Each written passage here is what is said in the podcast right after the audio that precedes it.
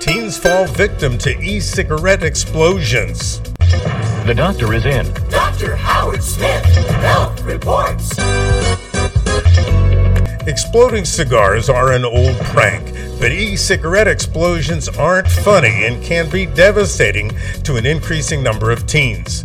University of Utah surgeons combed the case records for nine children's hospitals looking for e cigarette related injuries during the years 2016 through 2019. A total of 15 children, 13 to 18 years of age, were injured.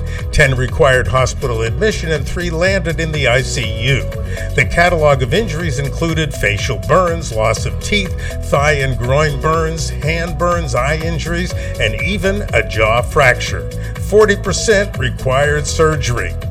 Nationally, FEMA reported 195 e cigarette fires and explosions between 2009 and 2016, and 29% of the victims suffered severe injuries. Now, why do e cigarettes explode?